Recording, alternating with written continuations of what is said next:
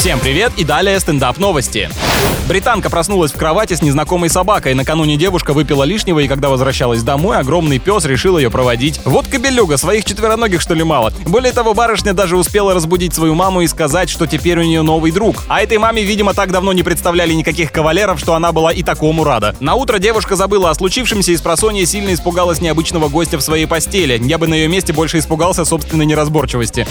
В Петербурге молния попала в металлическую конструкцию на крыше одного из домов, и на людей посыпались искры. Свет с неба в северной столице большая редкость, хотя бы в виде такой вспышки его получили, уверен, местные жители и этому рады. Действительно, на записи с камер наружного наблюдения видно, что только один из прохожих испугался, а остальные сохраняли полное спокойствие. Наверное, этот чувак просто знает, что его есть за что шарахнуть молнией, а у остальных совесть чиста.